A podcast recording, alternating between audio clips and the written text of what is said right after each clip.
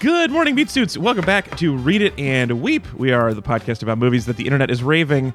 Didn't you used to be about books?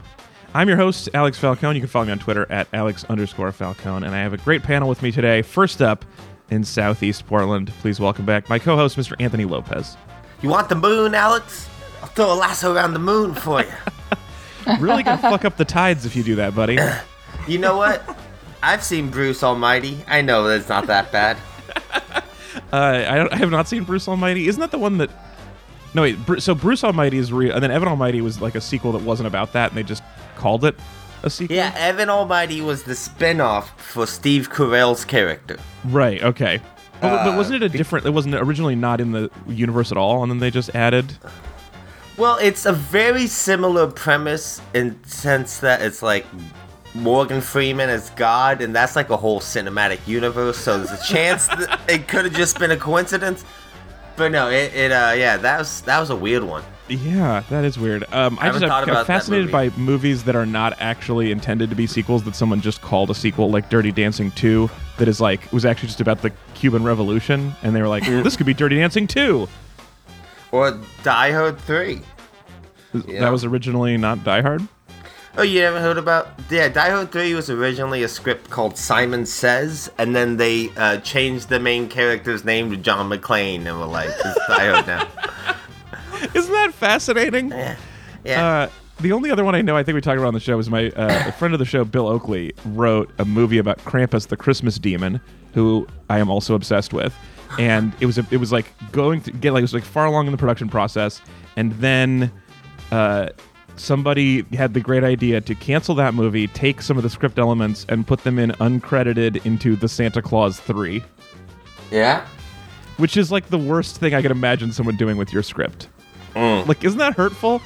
You became like part of not even you're not even the writer of Santa Claus 3. You're just you're the scraps in Santa Claus 3.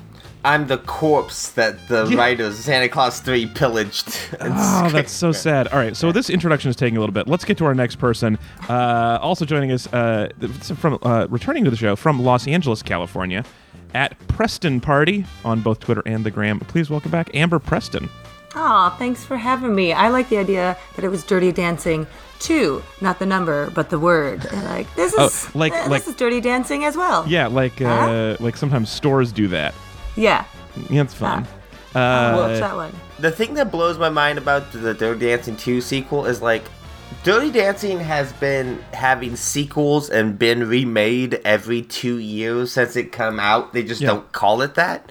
It's just one of those movies that is so stolen from that like the idea of eventually just being like, no, this is the actual sequel. It should have it's such a been weird idea. Dirty Dancing to the Streets.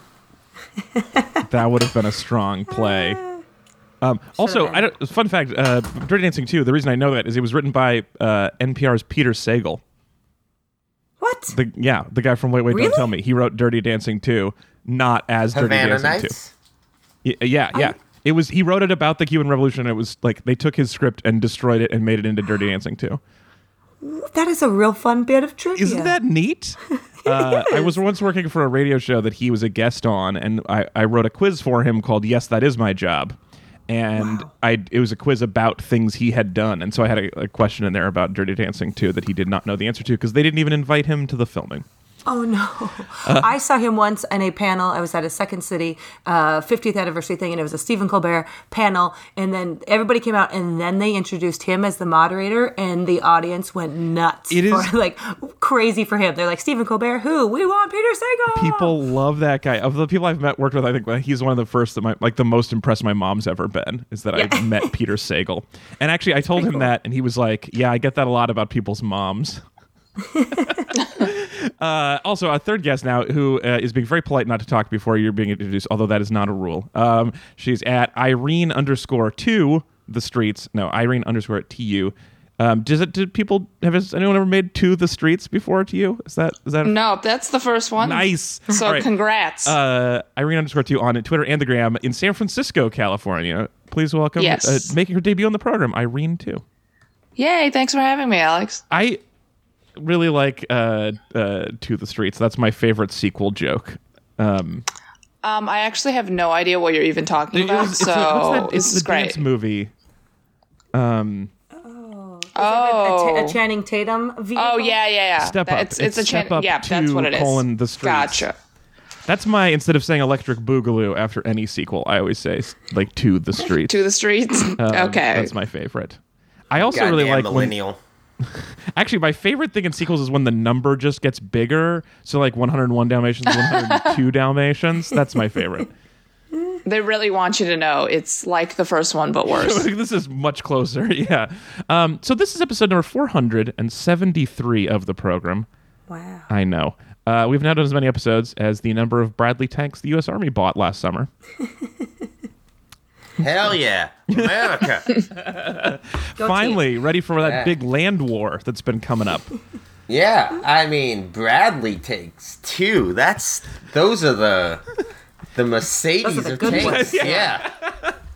None of that Sherman nonsense. I don't know. No. Um, uh, actually, they the, they have a lot of really updated uh, computers and electronics and stuff in the cabs. So uh, they you could they, they probably like a backup camera and stuff. Maybe even seat warmers. They're real nice now. You think they have dash cams on those tanks? In case Yeah, for people sure. like for people who try to scam them during wartime. You know, oh, your tank hit me. You got, I'm gonna sue you. Tank And insurance. of course, uh, six months free of Sirius satellite radio. Yeah. yeah, and they definitely are not going to subscribe. But for that first six months, they're No. listening. Yeah. Uh, so, speaking of people misplacing large sums of money, this week. thank you. That's the best Good one of these has ever worked. Um, Got this 'em. week we're talking about "It's a Wonderful Life," the 1946 film starring Jimmy Stewart and Donna Reed, based on the self-published short story "The Greatest Gift" by, uh, and this is true, Civil War historian Philip Stern. Not what you'd expect for a guy who wrote this, uh, the thing that became this movie. Also A directed by guy, Frank. A guy who spends a lot of time thinking about what could have been. Yeah, I get that. that, that makes sense. Fair a point. guy who spends a lot of time thinking about what would an alternate universe look like. I don't know if all makes sense. historians of the Civil War from the 30s and 40s were on that side of things like they seem to be now, but um, it's it's a fair guess. Uh, this is also directed by Frank Capra, and it basically ruined Yeah, things. So that's fun. Basically ruined. It did. things. This was like part of his downfall. This was like his proof that he could make a comeback, and it was it was not successful. And then uh, Yeah. people didn't like him. yeah, I mean the story of this, how this film became a Christmas classic, is fascinating. Yeah. Uh, it's time it's for just- Anthony's Facts, starring Anthony Lopez. Anthony, tell me more about that. Well, it's just you, you know this movie was like a like critical and theatrical failure when it I came did know that. Yeah, it lost money for sure. So this movie lost a ton of money. So it was uh, uh, incredibly cheap for TV stations the license around Christmas time. because So it was so f- such a failure. Yes, because it was such a failure and no one thought anything about it. So what happened was because this movie was just so cheap to put on television at a time when not a lot else was on, especially like film quality storytelling, uh, it would just get aired on ma- all the major networks around Christmas time for you know 50 years, and it turns out if you do that, it makes it a classic. That's so a you know, brilliant plan. It is, yeah. Yeah. if you make So it it- flop enough, It turns no, it turns out if you only have three channels and there's literally nothing else to watch besides those three channels, and you put It's a Wonderful Life on two of them multiple times every December, a good amount of people are gonna see it and be like, "There's something to this movie." That's You so know? interesting. But yeah, I- this. Yeah, because I've been solely- watching this. I remember seeing it a bunch as a kid. I had, Yes. uh, I, I was wondering this time around. It's been years now. Um, does the is this a classic because of its is because there's something there, and I, I have wrestled with this question for the last couple of days since I watched it again, and I am not sure either way. And so Oh, we're gonna get into it. I'm I- interested in everybody's opinion of that. But I it, like partially the thing that it had is being affordable. Yeah, uh, I mean, this is to give you a little bit of background of myself and It's Wonderful Life. I, It's a Wonderful Life is probably easily the movie I have seen more than any other movie Sure. on the planet. I have watched it at least once a year, every year of my life. Yeah. Uh, that I have Yeah. been aware of watching movies. It's my mom's probably my mom's favorite movie. Uh, she Your watches mom's a this very religious woman. very religious woman. Uh, she watches this movie two or three times every December. Oh man. So I have seen Does this weep? She just enjoys it. She just Oh. no. I mean, she doesn't like get really into it. She doesn't like sit there and like quote the line. She just likes having it on. Uh, So I've probably growing up would watch It's Wonderful Life at least three or four times every year. uh, and in the last handful of years, I still watch it at least once a year. I unironically, genuinely love this movie. I, I think it's Oh, incredible. so interesting. Yeah, so I uh there's a lot of things I could say about it. I'm very Yeah. excited to get into this Okay. conversation. On the flip side of this, Irene, Yes. the first time you watched this was late last night. Uh, no, it was this morning. I It was just watched it. So you I just finished watching it while we were doing the logistics for how to get this thing to work. uh, how is it that So you, I was like trying not to cry when you guys were like, "Is the mic working?" And I'm like, "Oh God, I cry." Yeah, it, it is. And Zuzu's petals are back. Yeah, exactly. uh, oh that's interesting. So but uh, so it was just never it was never around when you were growing up. Um, I'm sure it was on TV on a station I wasn't watching. Right. I, I watched like a lot of cartoons and stuff. I grew up in the 90s, so I just watched like Nickelodeon and um, Cartoon Network. But- But, we didn't watch any of the like quote unquote classics because I'm not white. Oh. that So, I- you know. yeah, I guess this is it is a pretty white movie. Uh, it's I mean, it was in 1946. It's Yes. black and white, and yeah, so I guess it's also a pretty all black white. movie, but it's it's a Yeah, yeah got 'em. yeah. Uh, all right, the first time you said that, I liked it. Now I feel like it's sarcastic. um, so so what was what's your what's your just uh immediate feels? So it, it made you a little teary. Um, yeah. Well, a- at the very end, um, I liked it. Um, I thought it was an enjoyable movie. It's a little bit long. Bit long. Yes, but I liked it. I just kind of hated the relationship between um uh what's his face and Mary. Yeah. George I already Mary. forgot his George name. and Mary. George, yeah. Of course. I mean, they said his name like 300 times and I still forgot what it was. Because he's the lesser Bailey brother. Nobody cares. Yeah. He's the loser. Oh, you, you're part of that too. You you would also prefer Harry. Oh, I mean, yeah, I don't. One's a war hero, the other one can't hear great. I mean, Let's be honest. Violet's where all the fun is at. Let's follow her. Right, right. And hang out yeah. with her. Even alternate universe Violet is kind of fun. Yeah. She's like punching a cop in the alternate universe. um, Yeah. I uh I think yeah, I think their relationship is probably the most difficult part of the movie for me. It's the most frustrating. It's not great. Yeah. Uh it's there's still parts of it that I like. Uh and I do like I like her, but uh yeah, the, the they do not communicate. He does not treat her well. Um No. uh although he he does treat her slightly better than Harry treats the hired help. Yeah. uh, which is a little gross too. Um, I should say, uh, if this helps, I don't know if this helps anybody or not. I uh, uh, wept the whole thing. I cried the whole movie, and I when I cry a lot at a movie, it like my body does not know the difference between that and a real hurt, and so I spent like most of Thursday bummed out. Oh. Like I was like, my But that's- body was like, "Why are we so sad?" And I was like, "Nothing happened to us. Everything's fine." but You didn't realize your life was wonderful after watching it? No, you have, you have to understand. Alex was crying because, uh, because Potter lost.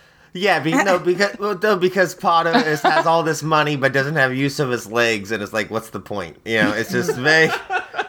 Alex, Alex always roots for the villains in these types of movies, especially someone who's just like, all Potter did was fine ten grand. How is that so bad? You're right. right? You know, he's out there employing people. He's I- out there, you know. He's a smart businessman. He- Yeah. Does does it ever actually say how he lost the use of his legs? Because my theory is he can walk just fine. It's just more fun to pay someone to roll your chair around. yeah. Yeah. And it is an, an ornate chair. Yes. uh, at that. Yeah, I think he just. Yeah, I just thought he was lazy. Yeah, exactly. That's what I think it is. I think he's just he can afford to be lazy. He's Um, allergic to cats, but he was like, "Oh, I can have a wheelchair. I can't pet a cat." Creepy like, I genuinely, I, find I find this movie to be very touching in, a few places, especially the the scene where they're pouring money on the table and everybody is nice to him is just ugh, real tears. that's and on in the background for me. I'm looking at that right now. Oh. I, I have it on for the feels. Um, I cried because all these people uh, scrimping and saving and buying houses with their 17 children. I'm like, what is what is that world where someone gets a loan and can buy a home and raise their family? That looks beautiful. I Yeah. mean, we there is no doubt we're in the Potterville universe right now, right? Like, Oh yeah, that's Jeff Bezos for sure. yeah, like we we ended up in the alternate reality in which George Bailey was never born. That's what's happened to us, right? I mean, it does That's- feel there was there was definitely some crossover between that and like the uh, Back to the Future Two alternative universe, Yes. which is the one where Trump is the mayor. Um, that it's it's a it's a crazy similarity. Uh, although my downtown is not nearly as fun as Potterville's downtown. Um, one of my favorite. But also quaint. It's just adorable. the during the alternate universe one where every single building is a strip club all of a sudden. Yes. Um, yeah, Real uh, good Main Street, that town. I gotta was- say. It was really uh, by uh, Thomas. We had a bunch of great comments on, on Facebook and Twitter, but Thomas on Facebook said the thing that made me laugh the most, which is like, I wouldn't want to live there, but Pottersville's a real happening place to go out for the night. Yeah. Uh, this is a very good good observation. Um, so let's actually talk. Oh, actually, Amber. Sorry, this is I, I almost I almost skipped you, Amber. Uh, so what's your history with it? we I've seen it a handful of times. The first time, so I, I think that I'm like in my brain, I'm supposed to love it because it's been, you know, it's just so uh, in the universe. Um, uh, we saw it in fifth grade, Mr. Rainkeep. I remember him building it up, and it was like this big, like Oh, you know, right Mr. Ranke's favorite break. movie. Yeah, and he played it, and um, it's kind of like a little bit of a letdown because we were. He kept saying it's so great and it's his favorite movie and it's gonna be the best. We were like, we get to have soda pop and pizza and watch a movie, and then it was like seven hours long and black and white, and we you know didn't understand it because it was fifth grade, and you're like. What is suicide? What are you talking about? And uh, why is there? I was just fascinated with the idea of a pool under a dance floor. Yes. anything. Um, so that was the first time I watched it, and then I think it's kind of on in the background, but it's never been like a family like sit down and watch it. It's just like out, out and about. And um, but rewatching it, uh, I also rewatched it this morning. Um, it is beautiful to look at, and I don't often sit and watch old films, and Yeah. it does make you think, oh gosh. And, and then I started watching it in color. And was like, oh no, no, this is Yeah. I don't care for this too much. And, um, then went back to the black and white. Although young George Bailey in the color version, Mm-hmm. meow, I get it, Mary, I get it, Violet. Like what an adorable preteen. I mean, uh, I assume you mean when he's like a young businessman, not when he's a child working at the farm. no, no, no. I mean a child. Like he's adorable. Oh, the okay. freckles. He's got like ambitions. He's got dreams. Yeah. He's talking. He gives her so much coconut on her sundae. Like forget about it. So much coconut. E or E or, you know what I mean? Yes, exactly. Yeah, I hate Wish I that. had guy, a but- million Oh, I hate that guy so Hot much. Dog. Ooh. Yeah. Oh Nice. man, uh, I also do not like the idea of someone ending up married to someone that they were obsessed with in like fifth grade. Uh, that just seems like that they like apparently never talked because like at the high school dance it's like as if this tiny town no one ever talked. They're all like so good to see you and like they're your neighbors. You live right fucking next door. What do you mean so good to see you? Your your mom's talk every day. Uh, Yes. There's no way. All right, uh, let's let's go through it in order now. Um, uh, oh, by the way, the reason we're watching this really quick is because it's Christmas. This is the end of Christmas season 2018. So Christmas is the month where we allow our listeners to pick either Christmas movies or movies about bears. So last week we watched Paddington, and this week we are ending the month with It's a Wonderful Life. Um, if you want to vote on upcoming topics, you can go to readitandweep.com slash meet buddies. Anybody who donates to the show gets to vote in our uh, really petty democracy for upcoming topics. So now, let's describe the film It's a Wonder Life for, Wonderful Life for those who have not seen it in a while. Uh, please, everybody, jump in, make corrections, make sure I cover everything that you want to hear. God is real. Let's start there. right but, but he and and he's an alien He's yeah, he's a glowing star shape. Uh, yes. Uh, but that's important to know that he's real. Uh, and he's interested. So the deists are also wrong. He's interested in helping people. He's interested in getting involved, but he doesn't help them all of the million times he could along the way. He waits until they're at their breaking point, and then if they receive a minimum number of prayers simultaneously. Right. It's like a YouTube subscription situation. You gotta have. he can't monetize the prayers unless he has over 500 subscribers. Uh, yeah, he. So, uh, there's enough prayers to push somebody over the line. Then and only then will he intercede by sending the world's dumbest angel. well, it's not God actually. So Joseph, the boss of heaven, sends uh, Clarence, the world's dumbest angel. Yeah, All, there's like an implied like uh, office like culture. and there is so much bureaucracy in, in There's- heaven. Yeah, there's like a real, uh, especially because I've you know I've been watching a lot of The Good Place, uh, and like that is like a thing that is like a very common theme of like heaven as like an office workplace environment is is like a very is really hack in right now.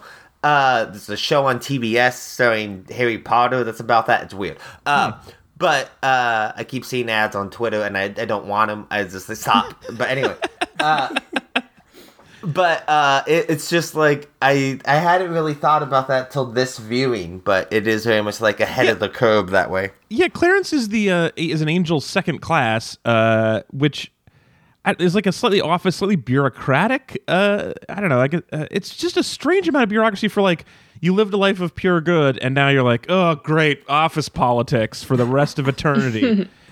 he spent 200 years trying to earn like his basic acceptance into this club of heaven.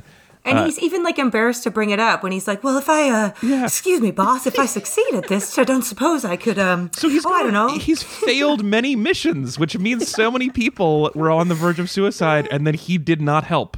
Oh God. Isn't that terrible? I didn't even think about that till now. He's, you, and also, if you get assigned Clarence, you gotta be like, "Oh, great, this this asshole." Uh, oh man, it's heaven is really messed up in this. But um, they don't even give him new underwear. It's it's bad. He's like the free lawyer. yeah, yeah, yeah, exactly. He's a court-appointed angel. I mean, this is a heaven that's like, you know, hey, that kid's about to drown. Should we do something? No, let's just kind of sit back and see what happens. No, like yeah, he, like hopefully his parents had a backup child to help save that child in case something happens. Because in I the also like that he jumped in the water to save. Like he made George do what George was going to do anyway. Like uh, jump in the, you know, when he jumps off the bridge. Like, oh yeah yeah yeah yeah yeah I- in he the suicide, not in the saving his brother. Yeah. yeah, yeah, yeah, yeah. Sorry, I So- jumped ahead. Jumped ahead. Yeah, no, no, that's fine. Yeah, totally. Uh, so, so what happens is Joseph, the boss of heaven, uh, teaches Clarence about George's life through a series of flashbacks. Uh, first, him saving his little brother from drowning um, when they are uh, using snow shovels as sleds because uh, olden days. And, On a pond that has an open Yeah, hole in open- it. Oh, yeah, uh, this is a terribly unsafe thing, and uh, he does save his brother uh, by jumping into Let the me tell you water. something. In Potterville, that shit doesn't happen. They've had fences around these things, right? They have higher. Potter ain't getting sued for nobody. I You- feel like this bit about you thinking I like uh, Potter is a is a smoke screen, so no one realizes you are the Pottervillian here. You Hey, are the man. true Potterhead. I love cities and main streets wrapped in lights. That's all I want. I you do love me. some neon. Yeah.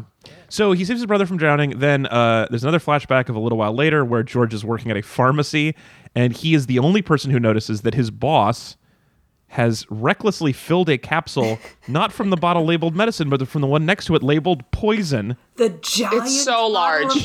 so large. It is a very good labeling system to keep that from happening. It is in huge letters is written poison, and he has just poured that into a kid's prescription. And uh, uh, George's the only one who notices and saves that child's life. Do you think that guy was going to commit suicide? That's why the poison was out on the t- on the shelf. Oh yeah, yeah. What are the other Where's his uses of like a pharmaceutical just poison grade poison? I mean, He had a lot of it. yeah, giant. Uh, he, he could be. He was very sad. Uh, and then there's another I mean, flashback. I, I like to think that he's just been doing a, uh, a uh, Princess Bride, building up an immunity for years to it in case. it was an iocane Yeah. powder in that jar. Yeah, exactly. He's just he just takes a little bit. I mean, he he does straight up just gum some of the poison when Yeah. he's like, "Let me see that." So he obviously has some immunity to Yeah. it and Oh, that, knows that what tastes, it tastes like like. iocane. Oh, that tastes like exactly what I take a little bit of every day just to feel alive. Yeah. He also remember this is like whatever this is like 1910. So the so the uh, he was and a kid had the the flu or whatever, and he accidentally gave him poison, and then the real medicine that he was planning on sending was probably cocaine. yeah. So uh, there was no good outcome at this point for a, a pharmacist. Like I mean, best case scenario he- was a placebo. Uh, he, you know, he could have hit George in his good ear. That would have been a better case scenario than what happened. Yeah, he does hit his employee. Also, George seems a little young to have a, a full time job. Um, He was so handsome. That's how he got that job. Yeah. man, it's I don't try to decide if this is a creepy bit or not. You, um, I think it's okay. You sound nice. Well, I mean, like if I was that, like I can see where young Mary. If you were married, Violet, yeah. Like, yeah, yeah, yeah, yeah. Yeah, Mary does this really great trick where she's like, "Is this the ear you're deaf in?" And then he pretends he can't hear her, uh, and then she says, "I'm going to love you till the day I die." It's the only conversation they have in the movie. um, and then so then we then we cut ahead to a later where uh, George is about to go on a journey to do something he actually wants with his life, and then his dad maliciously has a stroke and leaves him in charge of the shitty but good-hearted bank. Um, also, weird subplot: uh, the bank is the hero of this movie. Well, it's a building and loan. Is it Yes. necessarily a bank? I don't know if that. I believe yes, it is a bank. There is a bank Okay. examiner who has the power to send him to jail immediately. that is true. So that seems like a bank. Uh, I don't understand the yeah, the bank examiner who's like, "We are definitely finishing this by midnight Christmas Eve because I want Christmas off." Like, the the bank will be fine. Take a week, man. You you've earned it. Yeah. Yeah, Well, you could have come a day before. Yeah, sure. it was very uh, last minute, uh, really weird schedule. Um, so then there's another flashback where George is about to hand off control of the shitty but good-hearted bank to his little brother, so he can go on a journey and finally do something that he actually wants with his life. When his bro- brother maliciously gets another job and a wife without telling anybody. Rude. It- That is weird that he just was like, "Oh, I'm married now." It's like you invited nobody. Well, nobody Yeah. talks in this town. They don't Yeah. like everyone ages twenty years every year, and no one knows anything about anything. I- except for the moms. I feel like this is uh, like not funny, but this is a true thing. Is that I I find movies where the m- number one source of the conflict in the movie is that people did not talk about something that they should have talked about, like, and that's not their main character flaw because they don't. He doesn't talk about this with his brother. All of the fights with his wife at the end is just like you don't want to just mention, hey, this is what happened, or even when he like goes over to. Uh, call on her and treats her like garbage. He could at least have said like something terrible just happened to me, but he doesn't. He's just always in a shit mood and never says anything. And I it's just a lazy drama to put in. Like if he just said, "Oh, I'm in a bad mood today," everything would be okay. It is lazy, but uh, coming from the Midwest Scandinavian people uh, that I do, I'm like, oh, that checks out. Yeah, that's how. Well, that's I'm how- not saying it's not people realistic. I communicate. just think it's Yeah, lazy seems right. writing. uh, so then uh, there's one where uh, George gets married to his elementary school sweetheart. Uh, right after violently shaking her and telling her he won't get married, and then He kissing won't her. go into plastics. and he won't work in plastics. And then he kisses her. All of this while she's on the phone with her boyfriend. Uh, and it it's the first of many situations there where he's like has a good reason to be sad, but is just a just a shit communicator about it. Um, and somehow she finds that that violence uh, romantic. I guess she's into it. She will love him till the day she dies, Alex. What part of that child making a declaration do you promise that not she is stuck with through all the years. Yeah. He threw Oh, a man. lasso around the moon for Alex. No, he he did not. He promised that, and like everything else he promised, did not come through. Hey, That he's moon really is good. unlassoed. He's really good at Charleston. Yeah, he does. He can dance that- his ass off even underwater. Oh yeah, that was in, that was insane when they were just like, "Oh yeah, I don't know how to dance," and then they could just dance. Um, that's not how that works. I, it might be how it worked in the in the the twenties when you had nothing else to do. I don't know how how hard it is to Charleston. I don't. I mean, It looks fun though. I was like, Yeah. I want to go. I want to go Charlestoning. you seem like of the people I know the most likely to already know how to Charleston. Well, I mean, I, I I'm not that as good as they are. I think I could at least uh, move on the beat, but I don't. I think there's there's uh there are probably some cool tricks I could learn. it would have been really fun if they had done it more like the way like dancing that I am familiar with would go, where everyone's like, "I can't dance," and they play the music, and everyone just kind of like moves their shoulders a bit, keeps talking. Yes. Like it's a. Charleston contest. Yeah. So how's work? um. She also didn't um, when she accidentally found herself naked, which I'm sure we'll get to Oh. in the bushes. He was such a gentleman, so maybe that's why she loved him. He he you know he didn't he didn't Oh, try. yeah, that was bad. Yeah. yeah, I was, I was, I actually hadn't written that part down. But we definitely, that's a scene worth talking about. Um, after they dance, they get wet because they fall into a pool and keep dancing, and it's great fun. And so they borrow some shitty clothes, and then through uh, some funny uh, situations. Um, where George is going to kiss her, but only to prove a, his manliness to a neighbor. Um, she like loses her robe and ends up naked, and he uh, in public, and he makes a huge deal. Like he he is not helping her at all. He makes a big show of not giving her clothes back. He considers selling tickets. Oh yeah, and like calling the police, they'll really like it. When, yeah, and actually, that was like the, the truest moment of the movie is when he said, "If I call the police, they'll be on my side," which is uh, an impressive level of privilege because he's absolutely right. Uh, that Yes. shitty small town cop would have been on his side. Oh yeah, the way they looked at Violet in that like opening when her new Yeah. dress and was like, like they all like jacked off like in that moment. The It Looney was- Tunes tongue rolling out of your mouth uh, Yeah. scene of just this woman in a dress. Ugh. Oh, w- I- which one was the which was the cab driver? Which was the cop? Bert and Ernie. Oh yeah, uh, Ernie's the cab driver. Does that sound Great, right? that sounds right. Yeah, Ernie's the cab driver. So yeah, Bert that Bert the the, the jerk off cop would hundred percent have been on his side if he had stolen a woman's clothes and left her hidden in the bushes, uh, and then was charging tickets, which is gross.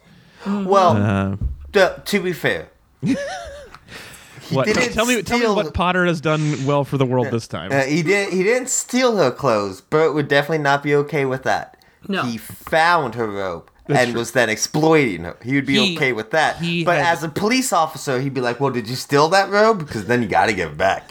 he yeah. Which recklessly he did. He stole it from the school. stood on it. Yeah, he had stolen it, and then he like like stood on the string and pulled it off her on accident.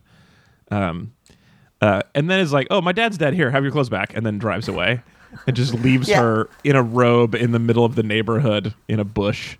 I hate when a a good riff gets ruined by my dad dying. That's just such a bummer. It's such I a, hate when a creepy neighbor's watching me almost make a move on my date, and then uh, and then Just she's kissed her naked. already. oh man.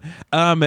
The, so later they do get married, uh, and then um, they're about to go on their honeymoon when the economy maliciously crashes. and there's a run on the bank, and only George's persuasive public speaking skills stop it and keep the bank alive. Um, and then, in the first of many like heroic making the best of a bad situation opportunities, Mary buys a condemned house and refurbishes it in an afternoon, turning it into a lovely honeymoon spot. Uh, Where did she go? Did she go to the other bank? Did she go to Potter to finance that house? yeah, how did she get all that money? maybe maybe she's just squatting. Maybe they do not actually Yeah. own that house, and she was just like, "This like this is the Great Depression. No one's gonna foreclose on this house. I'm just gonna, I'll be here. It'll be fine." Yeah. Man, if she went to Potter and secretly has a home loan that George doesn't know about from his Oh my god. I'd love it. that would it would be great because they would never talk about it. Um, Basically, though, the thing, the the running theme of these is that George is a nice dude, except towards women, and is insanely unlucky. Like mm-hmm. he is like, like like like that godlike star glowing thing must be super pissed off at him up till that point because the moment he's about to do anything fun, it gets pulled out from under him. It's not like two months before my trip, my dad died and I had to stay and run the business. It's an hour before my trip. 10 minutes before college, 15 minutes before my honeymoon, the, there's a run on the bank. Like everything happens on the way to the train station. The guy has the worst luck. Yeah.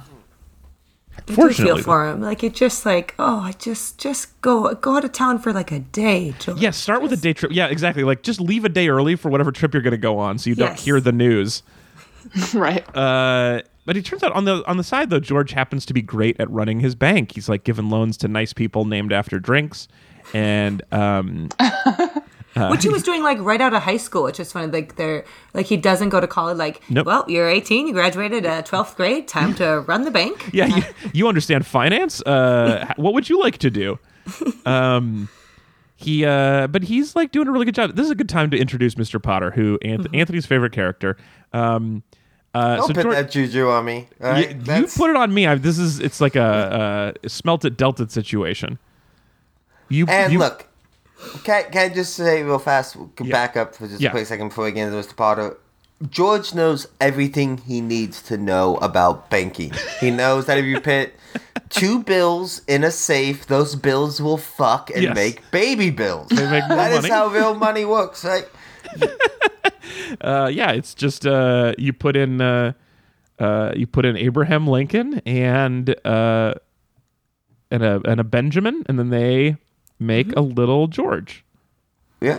I don't know why Lincoln was the only other president I could think of on a bill. No, when a five fucks a hundred, you get a dollar. That makes sense. Uh, yeah, you, yeah, that makes perfect sense. Um, he's very good at banking. So, uh, but there's there's this villain in town. Uh, it's about this time in the movie. You need a good villain, uh, and it's that it's Mr. Potter who owns everything bad in town. He's a slumlord. He owns all the strip clubs. If he had his way, downtown would be just strip clubs.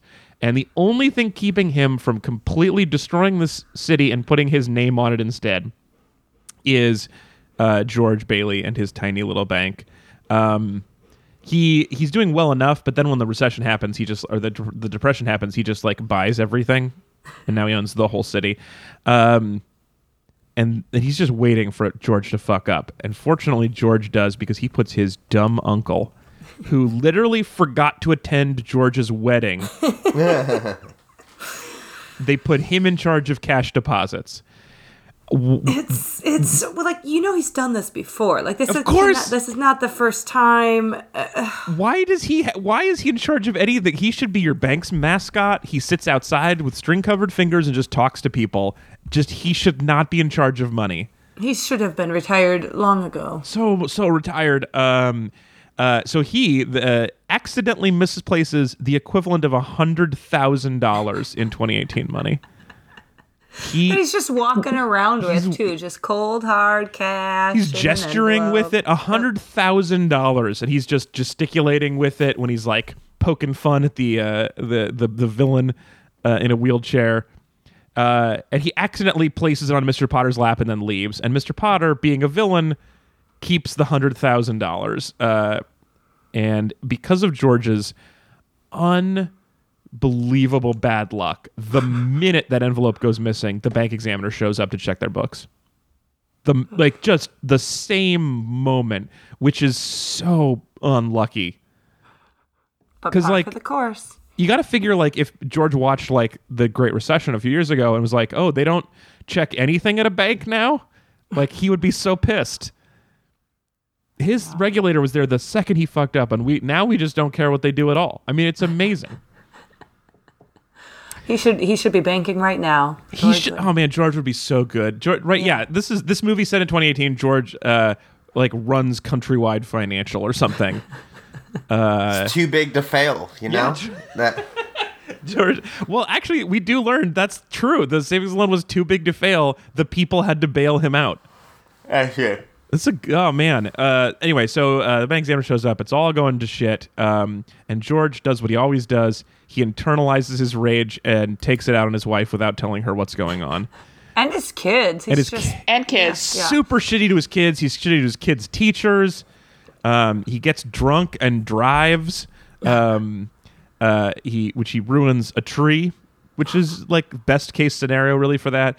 And then finally he realizes he the only way he can raise the money for his family is to uh, to kill himself and thus collect the fifteen thousand dollar life insurance policy that would uh, save them from the debt. Except that probably he's that a good wouldn't work. businessman. That's pretty good. That's a good idea. Except that probably like don't life insurance policies not pay off for Oh, suicide? and suicide, yeah. Hmm. So maybe Clarence was trying to help him. Maybe he's like, "Come in and save me. You'll drown. Then they'll get them." Oh yeah, that would. Oh, that makes sense. Clarence was trying to do insurance fraud. Uh, Yes.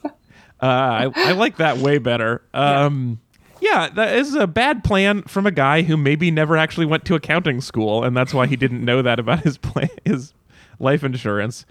Uh, and that's when we get into the like. Just heads up, this is like two and a half hours in already. That's when we get into the real shit. So Clarence, the dumbass angel, shows up.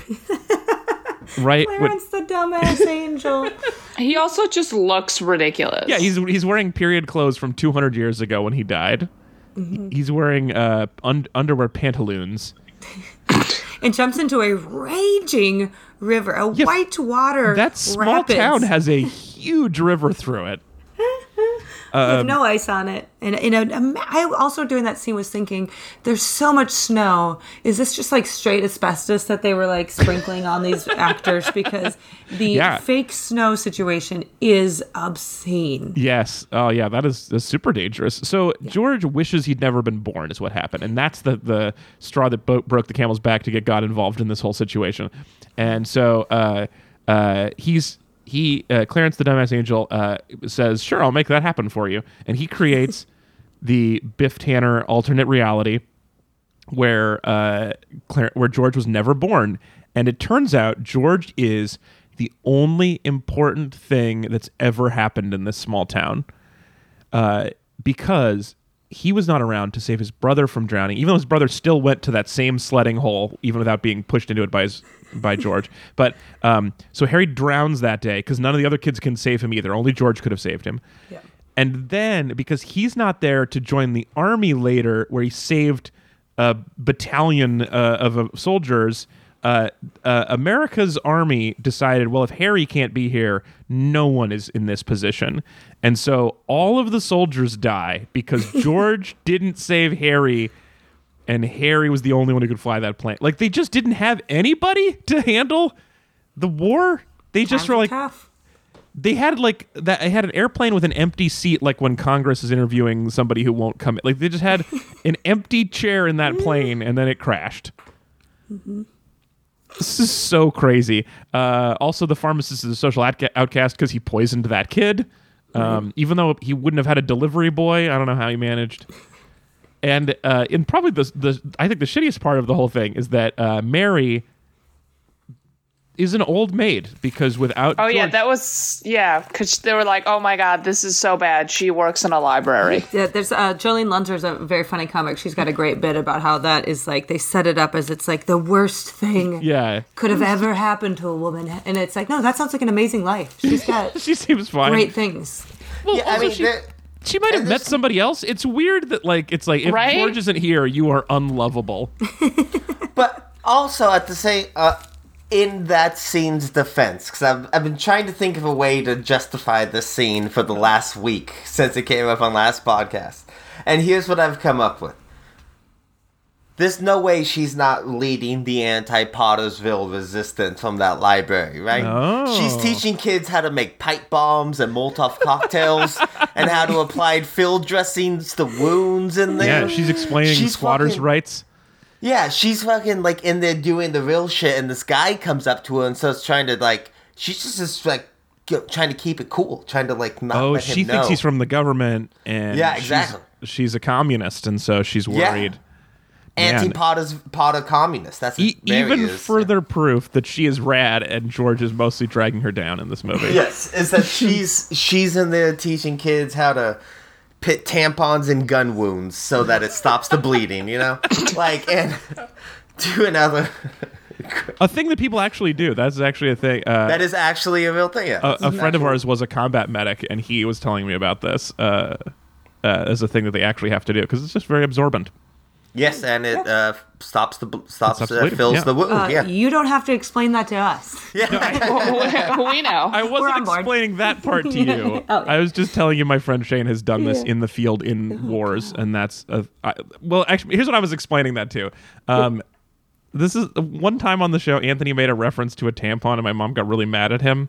She listens to the show, and she is mad at him for that. And it, w- she had misunderstood what the reference was. He was making a reference to butt chugging alcohol with tampons. Oh. And she was not familiar with that practice, fortunately.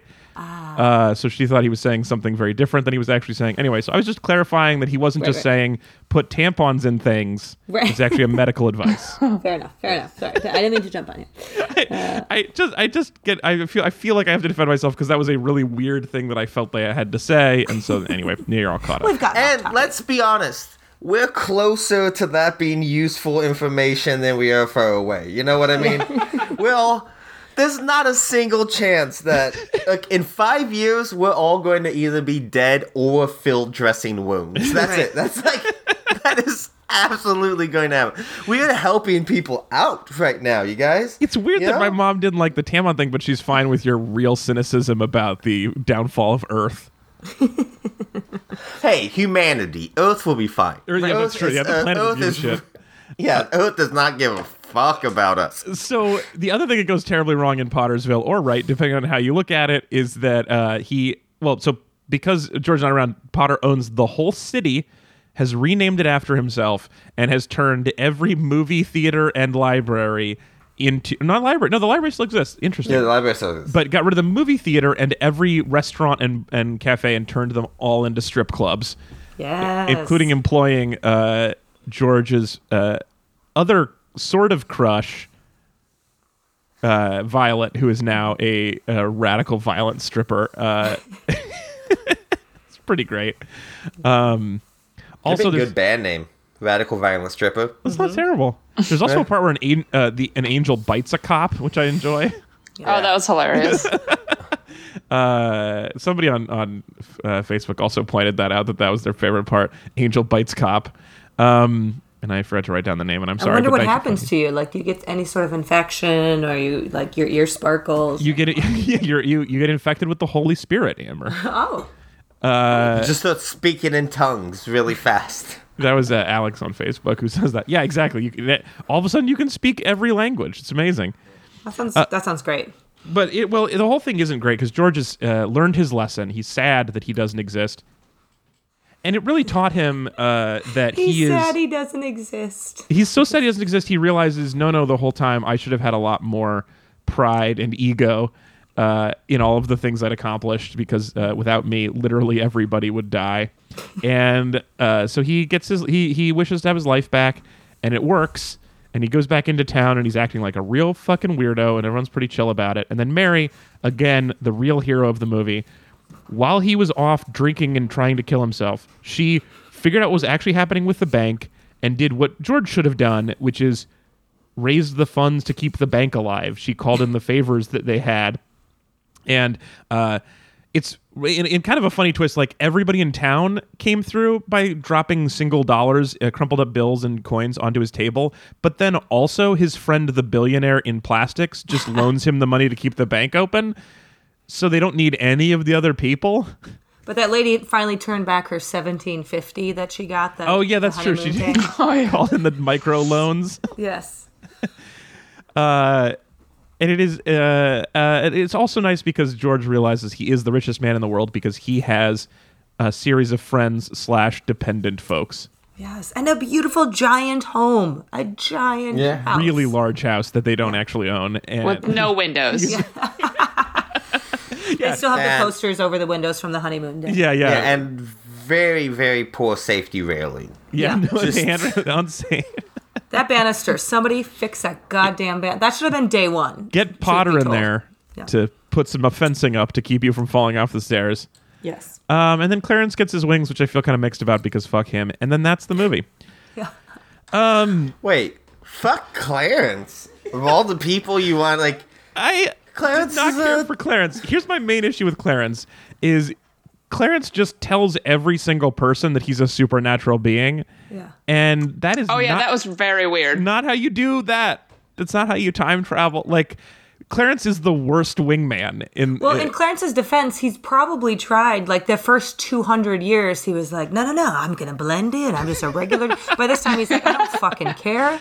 Uh, they're never going to give me these damn wings. I'm going to wear my underwear that I like. Yeah. I'm going to tell everybody who I am. I'm going to do it my way, you assholes. he gets them thrown out of a bar because he doesn't know how to order a drink. He's just, uh, he's just He's, kind of he's a living douche. Uh, his best life. He's just doing what he wants. Which is the key to success the whole time. But he has this unbelievable magical power where he can create alternate universes, Yeah. and he doesn't start Well, with that. He waits until it's, it's- George's idea.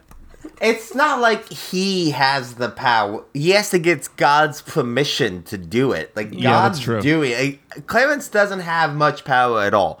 The only thing he can really do is scream like a whiny brat uh, for someone else to come and save him. Yeah. Yeah, So like he doesn't actually like, he has to you know like kick kick anything like that up the chain of command before he can do it. You know.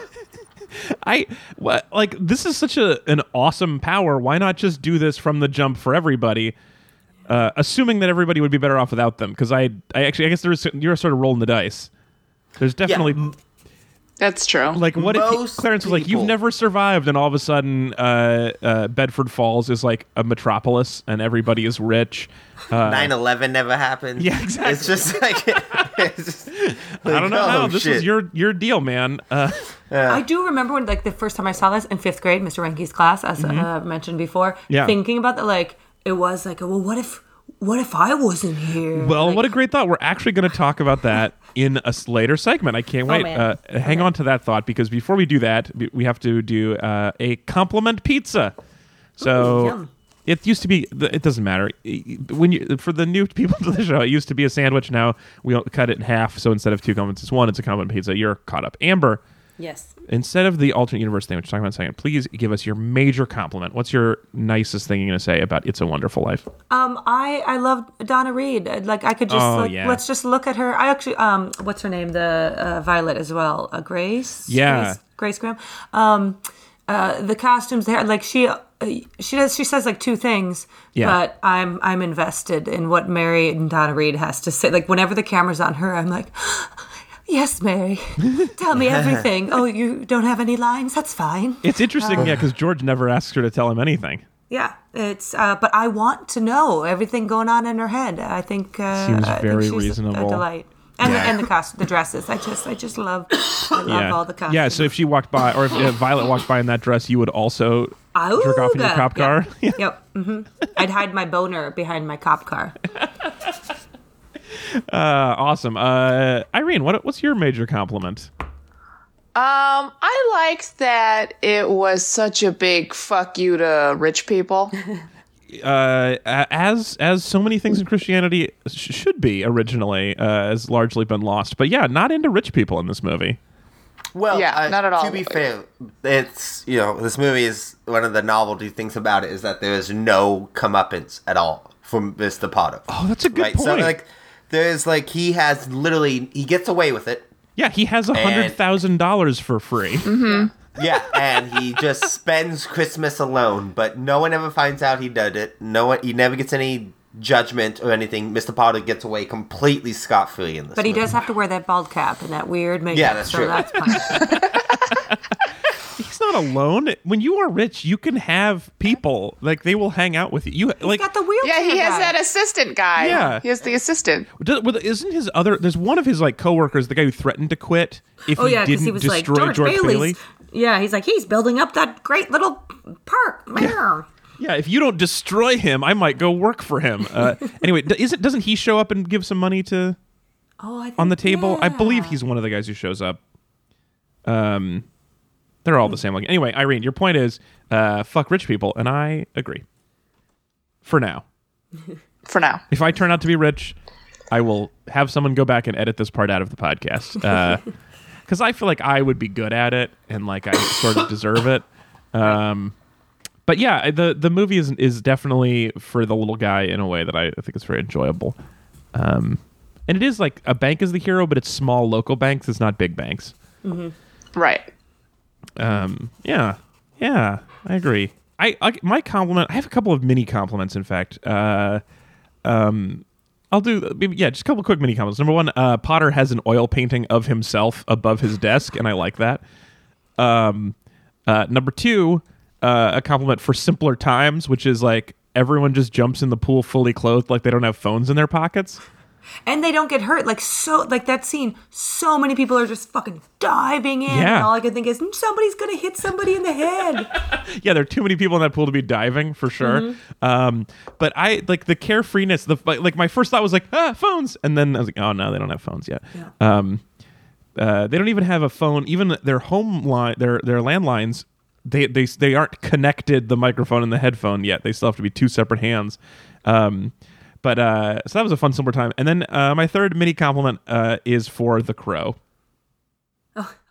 Oh, yeah, that that Why the random fuck is there a crow. crow? There's just a crow that lives in that bank and they never talk about it. No one addresses the crow. No one is like the bank examiner isn't like you know you shouldn't have crows in a bank. That's one of our rules. Uh, They carry there's just, disease. yeah, there's just a crow that lives in the bank all the time and it's fine. Yeah. And I he think like, like a funny story behind that. Like they were filming, and then that crow just wouldn't leave, and they were like, "Ah, fine." yeah, because the other option is that they like trained a crow to hang Right. out with the dumb uncle for no plot reasons. Yeah. They're like, oh, we got to do the scene again. Can you get the crow to fly over again? Uh, the crow went in a circle. We need the crow to fly in a straight line now. I don't, man. Also, probably 25 crows died over the course of this movie. This is a, a thing about old movies. Uh, anyway, those are my mini compliments. Anthony, I hope I left something uh, on little meat on the bone for you. What's your uh, compliment pizza? Uh, like I said, I love this movie. Yeah. Uh, I have a lot of things I could compliment on it. Um, if I was going to pick a favorite thing about this movie, you guys have covered a lot of it. Um, I'm trying to think of what uh, Donna Summers was going to be one of my Donna Reed? major. Donna Reed, yeah, it was going to be my uh, one of my major comments. So instead, I'll go with Henry Henry Travers as Clarence. I know you didn't like him. I think As he is a dumbass angel? delightful in this movie. He is so funny. Uh, I love the way he plays the character. I just eh, For just- yeah. I get, for a movie in 1940, it is kind of funny. yeah. And Jimmy Stewart's also really He good. in is really movie, good. too. It's hard to sometimes think you because you see so many impressions and people making fun of him that Yeah, yeah. you to step away from that and go, "Oh no, he is charming." Yeah, And, yeah, I um, see it. I definitely yeah. see Yeah. it. Uh, I, I, I'm super irritated by a lot of the decisions his character makes, but uh, Jimmy is, is totally charming when he is when he's in a good mood. Yeah. Yeah, very likable. Um, Yeah. Well, we're gonna do we're gonna talk about our alternate realities in in our upcoming Game bonus round. We're gonna take a quick break, and then we're gonna come back for that.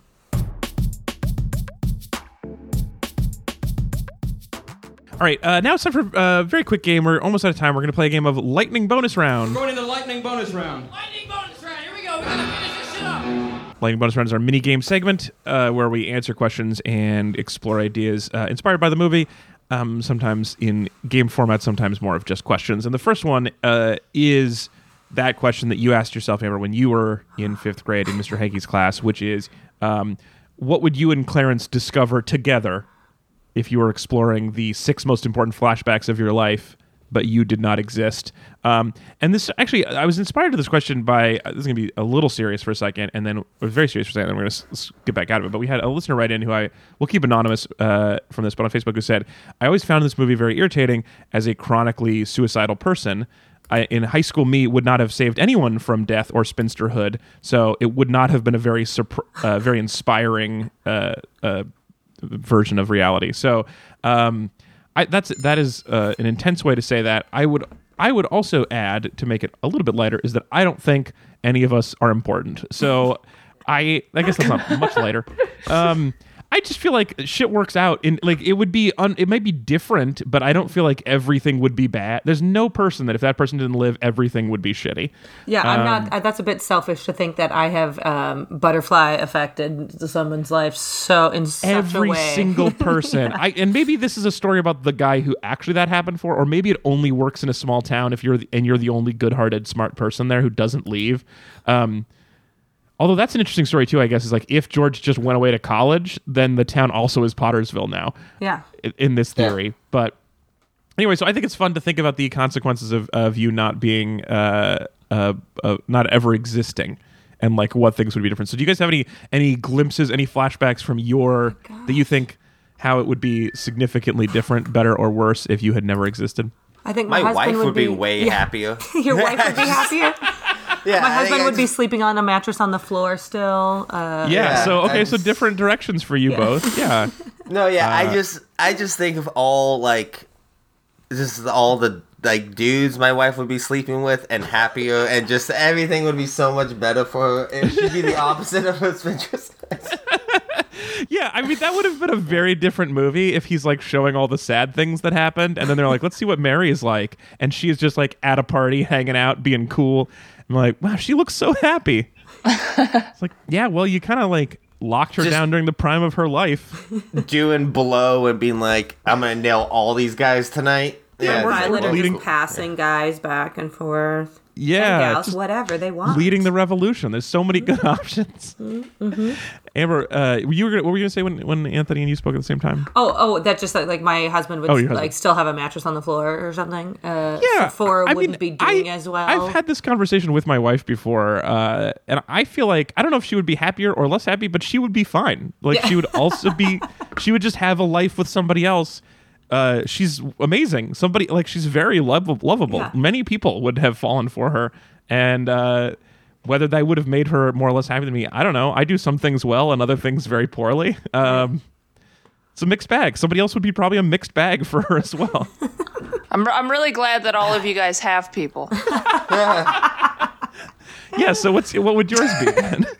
Well, clearly uh, nothing. It would just be the same.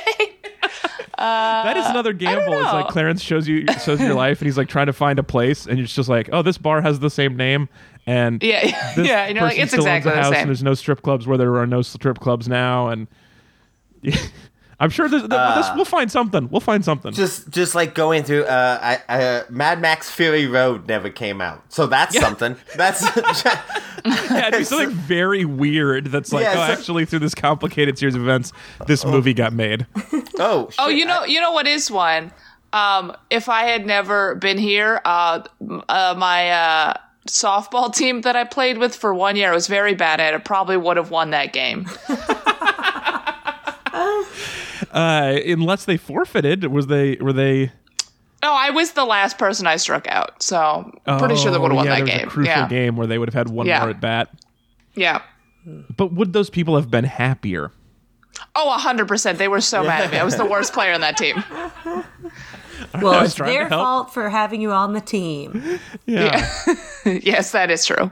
Well, I do wonder with George, like, why, like, if George never existed, they might have just had another kid who might have saved uh, Harry from drowning, and then those kids would be fine. The soldiers I would be think fine. one Like, of those other little boys would have jumped in. They were all running over there. George Yes. just happened to be the first one. and they were like, they made the chain to pull him out. Like, maybe you didn't even need another kid in the water. Mm-hmm.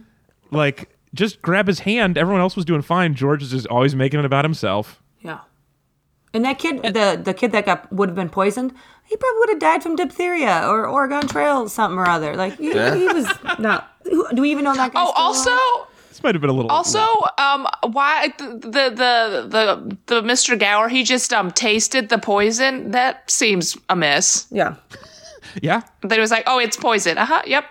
Yep. Yeah. He I could I know what poison tastes like. Uh, Actually, What- maybe his son would not have died of the flu if it weren't for George. yeah. Maybe he would have been home with his kid or something. I don't know. Uh, I just imagine I just got this image in my head of like George talking to him about that pill bottle being filled with poison, and like it, the camera zooms in, and you just see Lee Harvey Oswald as the name on the on the bottle. That is a dark twist. Man, if George hadn't been there, uh, uh, President Kenny, Kennedy would have done two terms and everything would be fine. yeah, like if that was like at the end of the movie, like Clarence just busted, is like, wait a minute, I looked future in the timeline. Holy shit, we have to make you not exist. I know this is very beautiful, but trust me. It, Uh, it- I really it's- liked the small changes where like he was really upset. He was like, "Wait, this bar can't be Nick's bar. This has to be Martini's bar." And like maybe like in this other world, Nick is like happier. He got promoted. Martini's wife is definitely happy. They had 20 kids. She'd be like, yes, please come home and help me Yeah, and not be at a yeah. bar every night. Yeah, totally.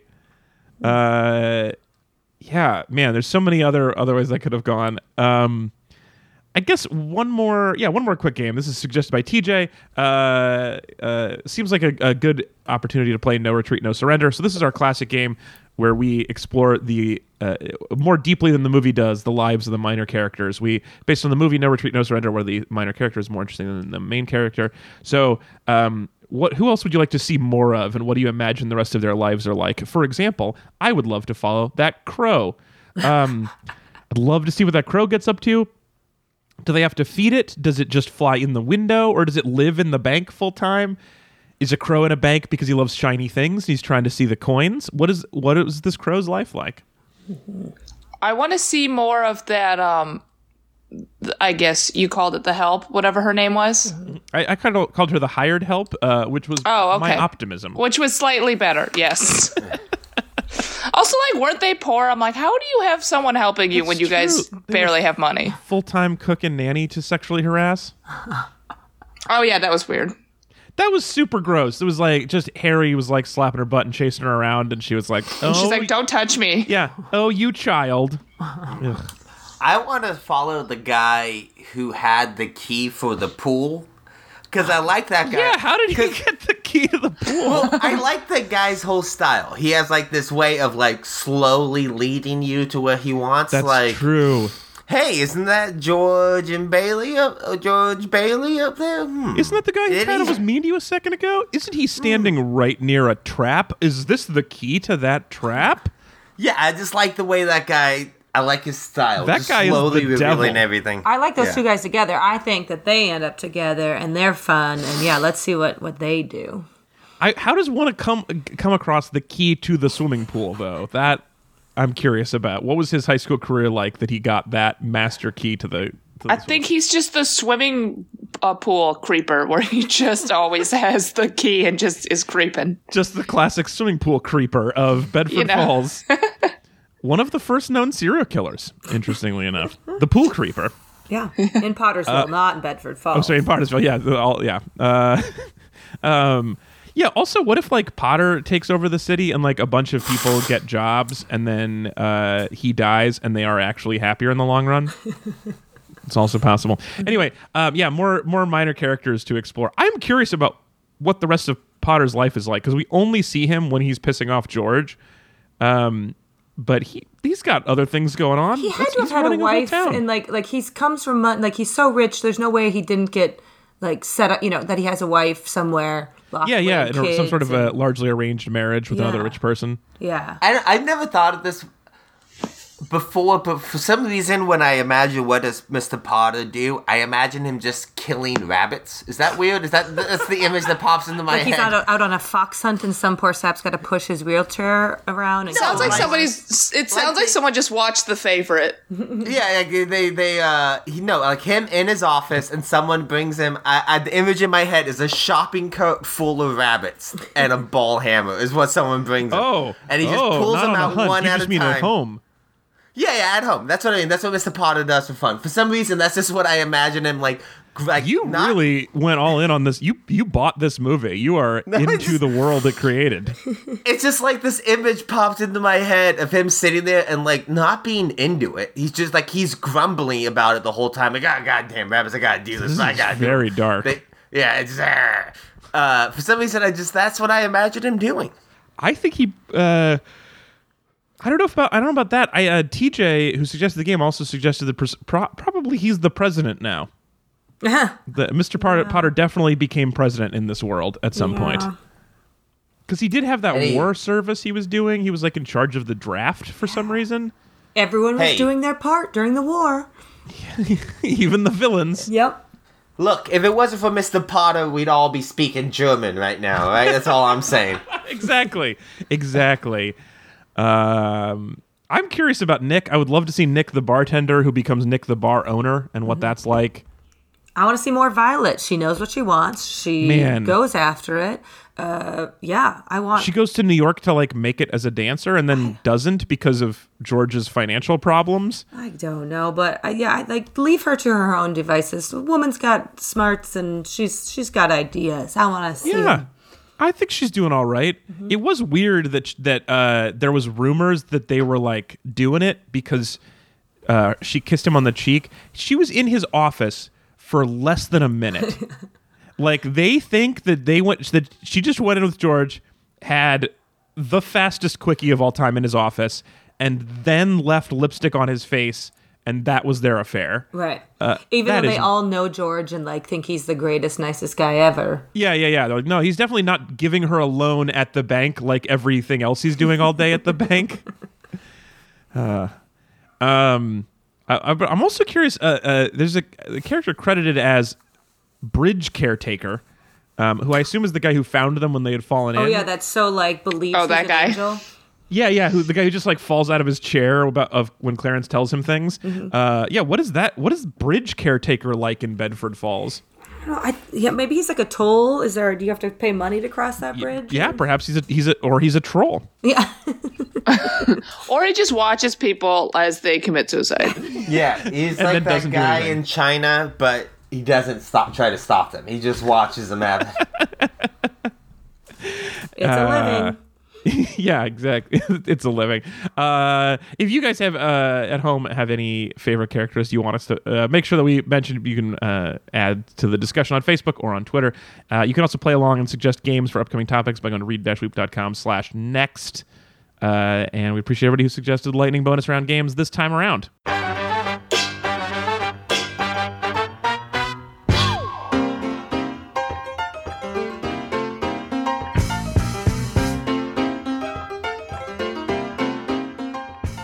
And that's going to be it, you guys. That is the end of the show. That is the end of our 2018 run. That is the end of Grismas, everybody. We did it. We did it. We did it. Uh, next week, we're going to be off for a week. Uh, we might be able to throw a little bit of a bonus pod in there. I'm not sure yet, but we're mostly on vacation next week, so no full episode. We'll be back in January. January, we're going to be doing something super special. Uh, we're doing uh, a, a month uh, entirely of Does It Hold Up? So for the month of January, um, I'm having people on who have things from their childhood that they have not rewatched in a long time, and we're going to explore whether or not they are still great or if it was just the foggy eyes of youth. Oh, that's fun. It's going to be a fun thing. Uh, Does it hold up month, all of January? I was just really excited about uh, some of the episodes we're going to do for that, so that's going to be super neat. Um, as always, you can vote on topics after that uh, uh, in in February and March uh, by going to readitandweep.com slash meet buddies and becoming a meet buddy. Anthony, thanks for doing this. Thanks for Thanks for here. having me as always. Always a good talk. I'm glad we got to do something that you really liked. I'm glad we got to explore it. Um, I guess I never actually said how I feel. I- I- overall, I'm like more persuaded by the fact that you still love it. I feel like I do like a lot of it, and then I hate little parts, and so I don't like. I feel a little guilty about it in a way of like old movies sometimes. I'm very charmed by pieces of it, and then I just wish you didn't like shake her so much while she was on the phone. Yeah. You know, It's like- Although as as Yeah. bad as some of these old timey uh, films can be, like that, that, that that's not as bad as you know. It's- Every once in a while you watch true. one and you're like, "Yay, that was Yeah. Yeah. yikes!" But Yeah, yeah. There's, there's, uh, uh. It could have been don't, Like worse. meet the downstairs neighbor, and it's a racist caricature. right, right. Yeah. Yeah. We've true. watched movies that were made 40 years after this that were way worse. than, like, you know what I mean? Like Very this. true. That is uh, such a good point. Um, uh, I'm glad I got to talk about it for you, and uh, I'm glad I got to make you watch the thing you're going to do anyway for Christmas. Yeah, this is fun. And thanks for joining us at Preston Party Oh, on Twitter so and much, on uh, Instagram. For having me, I just want to encourage everyone to uh, seek out uh, Z- uh, Juju's Petals, uh, a band I think I liked back in the day, and uh, just thought Really? was a fun name. but I, Oh, I- that's so. yeah, I think we I think I listened to them in college, and I don't remember the music, but I remember it's a band that I'm like, oh yeah, I think I like them. So That's such a neat idea. Yeah. Uh, all right. Yeah, I'm, I'm interested. Um, it's Juju's or Zuzu's? like the Zuzu's, char- uh, sorry, Zuzu's. uh, yeah. Zuzu's Petals. yeah. All right. Yeah. Uh, I will yeah. check that out. What if they're bad? I can't remember. I mean, they might be. I don't remember, but I remember. I mean, I liked a lot of bad things. Uh, in Uh, Sure, yeah, yeah, then, totally. so Well, they be. look- Does it hold up? December edition. Yeah, I love it. This is 1990s band. Uh, a lot of torn denim. I think. Uh, I look- think. They look cool. Yeah. Uh, oh yeah. There's also a. oh there's a uh, great Confessions of a Former Slur Girl on Huffington Post uh, by the singer of Zuzu's Petals about uh, being drunk all the time at shows. All right. Anyway, Real I'm gonna rock and investigate. roll. And, and then thanks for making for joining us. Uh, I've been trying to get you on for a while, Irene. I'm glad we were finally able to make it work. And, and by trying, I mean like I've thought about it for a while, and this is the first time I asked you. But I've been wanting to make something work. Oh yeah, thanks for having me. I'm glad I got to see this movie that everyone has talked about at some point or another in my life, and I'm just like I've never seen it. I didn't know when I asked you that was like such a bonus. It's always fun to have somebody seeing a, a, a classic like this for the first time. It's great to get fresh. Oh, eyes I've on not seen so many movies. So Oh, perfect. All right. FYI, I will. if you're ever like, "Did you see that movie?" I'll be like, "Definitely not." oh man, I I've been talking for a while about doing a month of like uh, major oversights month, uh, where you have people watch things that they have. Like my buddy Mohamed has never seen uh, Star Wars, um, and I just love the idea of breaking somebody's never seen on uh, together and seeing how they react to it. That is fun. I just Yeah. watched Jurassic Park for the very, very first time. Really? Uh, it Oh, is. that would've been fun as an adult. watching these things. Yes. I feel like Jurassic Park. I watched a couple years ago and it did not hold up for me uh, as much. as Alex, I have told you this before. Oh, if you ever say that to me again, I'm gonna punch you in the throat. I will didn't- get in an Uber, drive to you. I was gonna say, we record punch over you the- Skype even though we're in the same city. Stop saying Jurassic Park doesn't hold up. That's didn't hold up for me. Bullshit. It I did not hold up for fucking me. Kick you in the face, Alex. I don't think I won't do it. This is the maddest you've been since I started telling everybody you liked the prequels better than the Yeah, original Star Wars I movies. I know where you live, Alex. I've seen where you sleep. Don't talk shit about this. You're not gonna pay Jurassic for an Park. Uber just to be mad at me. That's not you. Well, I'll run some errands on the way back. I'll make it worth it. All right, we're gonna go. Uh, ha- have a good end of 2018, everybody. Thanks for sticking around. Uh, we'll talk to everybody in two weeks. Goodbye.